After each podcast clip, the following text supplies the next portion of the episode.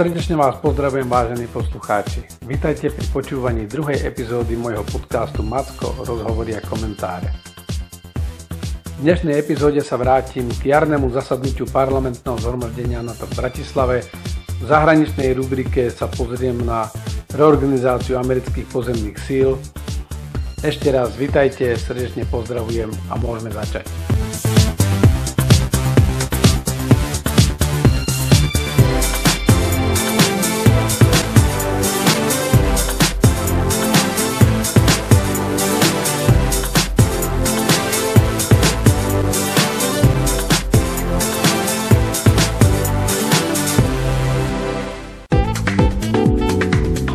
Aktuality z domova.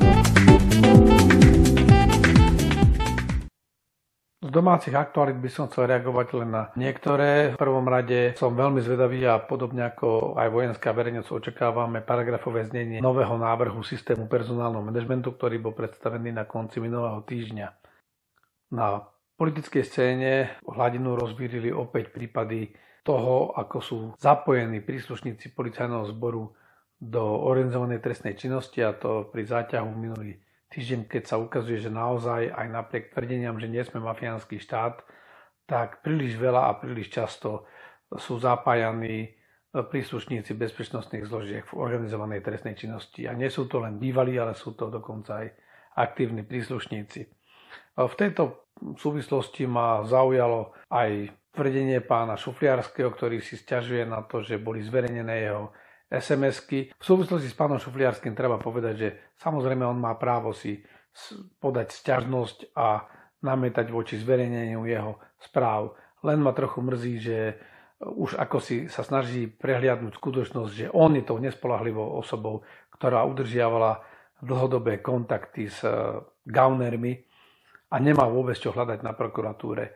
Takže síce môže dávať trestné oznámenia na druhých, ale on sám by mal si vyhodnotiť, svoje postavenie a okamžite opustiť akúkoľvek verejnú funkciu.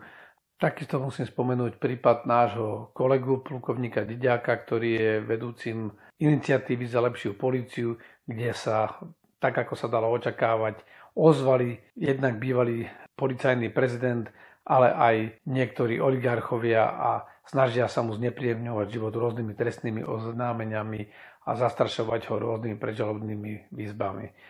Je to len dôkaz toho, že naozaj trafil klinec po hlavičke, pretože snaží sa urobiť takú policajnú reformu, ktorá bude minimalizovať možnosť politickej manipulácie a personálnej politiky, obsadzovania funkcií politickými a zájmovými skupinami, dokonca skupinami napojenými na organizovaný zločin. A takisto sa bude minimalizovať aj možnosť zasahovania do vyšetrovania jednotlivých kaos, lebo to, čo máme možnosť každý týždeň vidieť pri odhalovaní väzieb a súvislostí medzi vrahmi eh, novinára Kuciaka, ale aj ďalších páchateľmi ďalších trestných činov a príslušníkmi štátnych orgánov je niečo nehorázne. Takže Braňo, treba vydržať, drž sa, všetci sme s tebou a to nielen morálne, ale ťa podporíme aj prakticky. Téma dňa Za dnešnú hlavnú tému som si vybral jarné zasadnutie parlamentného zhromaždenia NATO, ktoré sa uskutočnilo v Bratislave. V uplynulých dňoch som sa ako jeden z pozorovateľov zúčastnil jarného zasadnutia, ktoré bolo 31. mája až 3. júna a na ktorom sa zišlo celkom 650 delegátov a odborníkov nielen z celého NATO, ale aj z ostatných krajín. Parlamentné zhromaždenie NATO bolo založené už v roku 1955 a je to medziparlamentná poradná organizácia pre NATO. Samotné parlamentné zhromaždenie tvorí 29 oficiálnych delegácií zo všetkých členských štátov. Ale na aktivitách tohto zhromaždenia sa ako hostia podielajú asociované delegácie aj ďalšie delegácie. Na tomto konkrétnom to bolo 13 delegácií z asociovaných krajín, 4 krajiny tzv. stredomorského dialogu, Európsky parlament, pozorovatelia z ďalších 8 krajín sveta a dve delegácie z iných organizácií. Ako iste viete, tento rok oslavuje NATO 70. výročie svojho vzniku, takže to, že sme dostali možnosť organizovať e, jarné zasadnutie parlamentného zhromaždenia u nás na Slovensku, je určite pre nás veľká podsta. Organizátori, ktorými boli Kancelária Národnej rady Slovenskej republiky pod riadením vedúceho našej delegácie pri parlamentnom zhromaždení poslanca Martina Fedora, si skvelo splnila všetky svoje úlohy. Takisto priestory rekonštruovaného Bratislavského hradu sa ukázali ako vynikajúce miesto na organizovanie takýchto a podobných konferencií. Rovnako si svoju úlohu plnili aj všetky bezpečnostné zložky.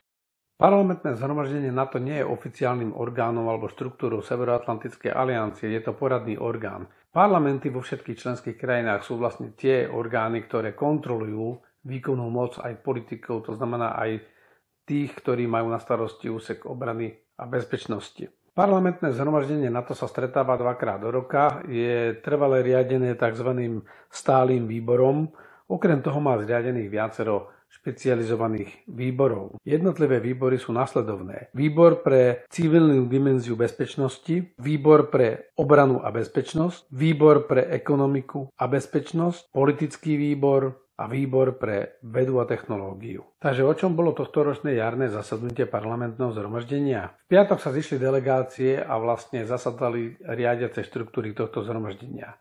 Cez víkend, sobotu a nedelu e, pokračovalo parlamentné zhromaždenie rokovaním v jednotlivých výboroch a v pondelok bolo záverečné plenárne zasadnutie, na ktorom vystúpili hlavní predstavitelia parlamentného zhromaždenia, ale aj za hostiteľskú krajinu naši hlavní funkcionári vrátane podpredsedu Národnej rady pána Bela Bugára a prezidenta Slovenskej republiky Andreja Kisku. V rámci jednotlivých výborov zazneli celkom zaujímavé témy, diskuzie, ale boli prerokované aj niektoré odporúčania z pracovných skupín a dokumenty, ktoré tieto pracovné skupiny vypracovali.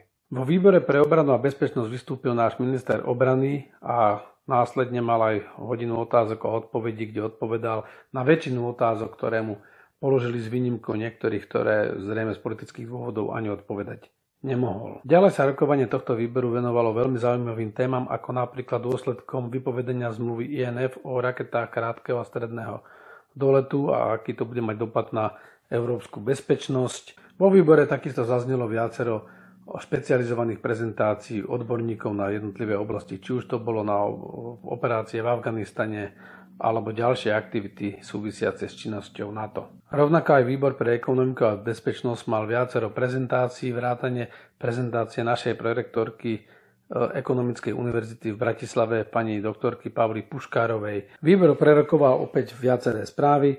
Jednou z nich bola napríklad e, Republika Severné Macedónsko, politická zmena, vstup do NATO a ekonomická tranzícia, alebo ekonomické sankcie ako nástroj zahraničnej politiky, respektíve e, severoamerické a európske prístupy k digitálnym trhom a kybernetickej bezpečnosti. Všetko veľmi zaujímavé témy, ktorým sa určite vyplatí sa vrátiť. Podobne aj výbor pre vedu a technológiu sa zaoberal veľmi aktuálnymi témami. Okrem vystúpenia nášho štátneho tajomníka ministerstva zahraničných vecí Lukáša Parizeka tu bolo prerokovaných viacero špeciálnych správ, ako napríklad NATO v kybernetickom veku, posilňovanie bezpečnosti a obrany stabilizačná deterencia alebo odstrašovanie, umelá inteligencia, čo z toho vyplýva pre ozbrojené sily členských krajín NATO. Hlavnými témami vo výbore pre civilné rozmery bezpečnosti bol vývoj na Ukrajine, ale aj udržiavanie hodnot aliancie po 70 rokoch. Celkovo parlamentné zhromaždenie a jeho jarné zasadnutie bola veľmi vydarená akcia a ďalšie takéto podujatie u nás bude možno za 15 rokov. Zároveň aj počasie organizátorom vyšlo. Jediné, čo vlastne mi tak ak si chýbalo alebo ma zarazilo na tomto zhromaždení bola skutočnosť, že predseda parlamentu, predseda Národnej rady Slovenskej republiky Andrej Danko sa bohužiaľ nemohol zúčastniť tohto zhromaždenia, alebo bol na zahraničnej ceste v Minsku, kde rokoval o rozvoji školstva a vedy s miestnym predsedom parlamentu a prezidentom Lukašenkom. Je to trochu škoda, lebo parlamenty sú tie, ktoré kontrolujú e, výkonnú moc a aj keď to nebolo zhromaždenie na úrovni e, predsedov parlamentov, predsa len to bola e, akcia, na ktorej sa zúčastnili oficiálne delegácie takmer z 50 krajín sveta a podľa mňa takou prírodzenou ľudskou slušnosťou by bolo, keby ich prijal a pozdravil predseda Slovenského parlamentu ako predstaviteľ hostiteľskej krajiny. Aktuality zo sveta. Dosť veľa sa toho deje aj na medzinárodnej scéne. Jednak e, si pripomíname 75. výročie vylodenia spojencov v Normandii, kde Československo bolo jednou z krajín, ktoré sa vtedy vylodili a podielali sa priamo na bojoch na západnej fronte. Preto sme aj dostali pozvánku na túto udalosť. Sme zastúpení podpredsedom vlády pánom Rašim. Na druhej strane v Perskom zálive alebo po novom Arabskom zálive sa postupne zvyšuje napätie. Jednak je to veľmi ostrá retorika a výmena odkazov medzi Iránom a Spojenými štátmi, ale je to aj napätie medzi sunnickou Saudskou Arábiou a jej spojencami a Iránom. Ja som si pre dnešok vybral krátku informáciu o reštrukturalizácii pozemných síl Spojených štátov. USA prirodzene reagujú na meniacu sa bezpečnostnú situáciu vo svete. A reštrukturalizujú svoje ozbrojené sily, keďže znovu prichádza do úvahy aj väčší vojenský konflikt, a to aj s technologicky vyspelým protivníkom, to znamená s klasickým štátom a s ozbrojenými silami takéhoto štátu. Výsledkom je, že sa opäť zdôrazňuje aj prechod k ťažšej bojovej technike a k bojovej činnosti s vysokou intenzitou činnosti. Práve tento týždeň oznámil e, náčelník operačného štábu pozemných síl US Army generál poručík Joseph Anderson niektoré zásadné zmeny. V prvom rade e, budú niektoré striker brigády alebo e, brigádne bojové skupiny na strikeroch pretransformované na ťažké brigády, tak aby sa začlenili do ťažkej divízie. Prvá takáto zmena sa udeje u prvej obrnenej divízie, ktorá do roku 2006 bola dislokovaná v Nemecku, momentálne v Texase na základne Fort Bliss. Jedna striker brigáda bude preorganizovaná a prezbrojená na ťažšiu techniku, tak aby mohla vytvoriť časť kompaktnej ťažké mechanizovanej brigády alebo teda v americkej terminológii obrnenej brigády. Samozrejme ten súčasný stav techniky v strajke brigáde sa nestratí a táto bude zaradená do 4. E, pešej divízie. E, u nás by sme povedali mechanizovanej divízie. Poznáme túto divíziu, lebo vlastne všetky tie strajkery, ktoré boli na Slovensku aj v týchto dňoch prechádzajú cez Slovensko, sú práve z tejto divízie z jednej z ich, z ich brigád.